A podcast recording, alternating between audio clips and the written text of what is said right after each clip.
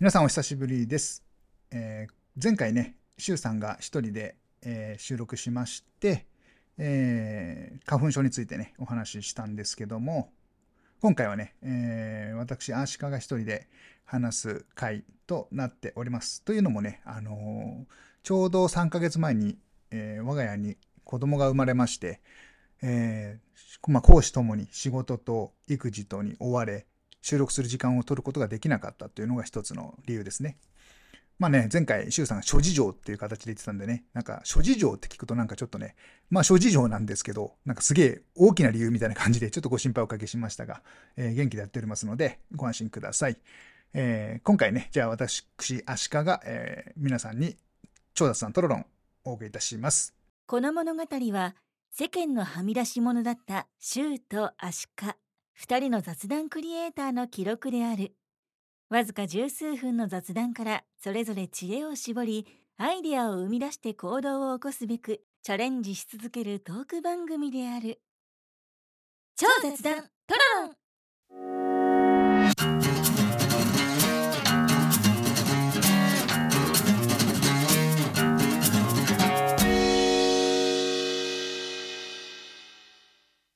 はい、えー、まあ、トロロン初のね、ソロ収録という形で、えーまあ、そろそろソロ活みたいな感じで、ちょっとダジャレっぽくタイトルつけてみましたけども、まあ、も、その、お一人様、ソロ活というところをテーマにちょっとお話ししていこうと思います。もともと、えートロロンも二人で始めた番組で、えーその前にね、自分が、えークロス、クロスじゃない、スタンド FM、クロス FM は、えー九州の FM だよ。えースタンド FM というね、媒体を使って一人喋り、一人語りを始めたというのがきっかけで、まあ、長雑さん、トロロン二人でやっていこうという形になったんですけども、まあ、なぜかというとね、まあ、一人語りがなかなかうまくならない。まあね、えー今話してても、えーまあ、これ後で聞き返したら、どうなんだろうなって思う感じの、うん、喋りなんですけどもね。で、まあ、だったら会話帳でやる、やればいいんじゃないかと思って、えー二人で超雑談トロロンを始めたわけですね。はい。で、えーうん。で、ソロ活なんだけども、まあ、そもそもね、僕はね、一人で何かをするっていうのはあんまり好きじゃない。まあ、もう根っからの寂しがり屋で、えーどっかに遊びに行くのも一人じゃなくて誰かを誘っていく。でも、もう誰か、その友人が使わなければもう行かないぐらいのレベルですね。で、えーまあ、食事に行くのも一人で入れない。まあ、入れないっていうか、入れはしますよ。入れるんだけど、ななんていうんかな、一人で入って、その、なんか一人の空間を楽しむことができない。これね、何かっていうとね、まあ、基本的にはなんかその、誰かとその喋りたいんでしょうね。もう会話をしたい。僕はね、基本的にその会話をす、会話をするのが結構好きで、まあ、おしゃべり好きなんでしょうね。なので、一人でいると、その、なんかその時に思ったこととか、目に見えたもの、えー感じたことに対して、まあ、共有することができない。それがすごく、えーもどかしいし、つまらない。あと、その、なんだろうな、自分というものがそこに存在しているとことの、えーまあ、意義とまでは言わないけども、その、どう、こう、なんだろうな、こう、空間を味わっていいのかわからないっていうね。うん、この言語化するのすごく難しいんだけども、まあ、いたたまれなくなるみたいな、うん、感じもあるかな。なんかね、すごく大げさに言うと、今広い空間の中に自分がポツンと一人でいるのがすごく、えーまあ、なんだろうな、うん、居場所がないような、居づらいような、うん、感じかな。皆さんはどうですか？お一人様活動、結構一人でも大丈夫だよっていう方ももちろんいると思うんですけど、でもまあ、あの、今回この話をしたのは、もちろんね、これ一人で収録するっていうところで、何を話そうかなと思ったところで、なんか、やっぱね、ちょっとね、一人語りはね、なかなか僕の中ですごくテーマなんですよ。なかなかうまくできないなっていうね。あの、ブランクがあるっていうのもあるんだと思うんだけども、スタンド FM で一人語りっていうのを始めて、100本ぐらいは配信したんだけども、最近止まっちゃって、もう1年間ぐらい止まって、いや、1年間、1年、約1年かな。2023年は1本しか上げられなくて、約1年ぐらい止まっていて、それで、やっぱり、うん、一人で何かをやるっていうのはね、すごくやっぱり力がいることなんです、僕にとってはね。だから一人でいろいろできちゃう人ってすごく羨ましいし、で、何かなって思った時に、やっぱね、精神的な自立ができてないと、僕はね。だから一人でなんかいろいろやることが、まあ難しいというか、億劫だったり、嫌な気持ちになると。で、やっぱね、一人で何かをするっていうのは、これも仕事とかはもう当然のこと。ただ、遊びとかも含めて一人でできるっていうのはやっぱりね、あの、一人の大人としてかっこいいわけですよ。ね、何を言ってんだって感じなんだけども。だから、その一人で楽しむということをね、やっぱり少しずつやっていきたいなっていうふうに思っていて、まあ、あの、嬉しい話なんですけども、10月に子供が生まれまして、まあ、育児に追われてというかね、育児をすること が、まあ大変なわけですね。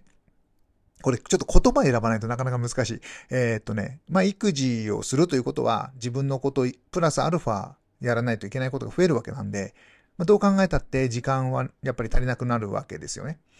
で、その中で、まあ一人になる時間っていうのももう基本的にあんまりない。なんか一人じゃない時間が好きなはずなのに一人でいたいな、一人になりたいなと思うことが少しずつ増えてきたっていうのはなんか面白いなと思って。で、うーん、そうだな。まずは、うーん、一人でどこかに出かける。何かイベントだったりとか、まあ僕の場合はプロレスを見に行くとか、うん、それで、やっぱね、最初は一人でやっぱりそのプロレスに行くっていうのもそんなにね、なんか嫌だったんですよ。結局だから、試合を見て、その試合の感想とかも共有する人が相手がいないし、うん。でもまあ今は、その、一人で出向いたことによって、ある方がね、あの、ある方というか、その、あるイベントに行ったのね。ある、プロレスラーのトークイベントに行ったんだけども、そのトークイベントで一人で行った時に、なんかその、まあ、ある選手が、その、私に会うのは初めての人みたいなね。言った時に僕は手を挙げて、で、僕だけだったのね、その、一人だったのがね。で、そしたらもう周りの人も、うわなんかざわざわざわってなって。で、たまたま隣に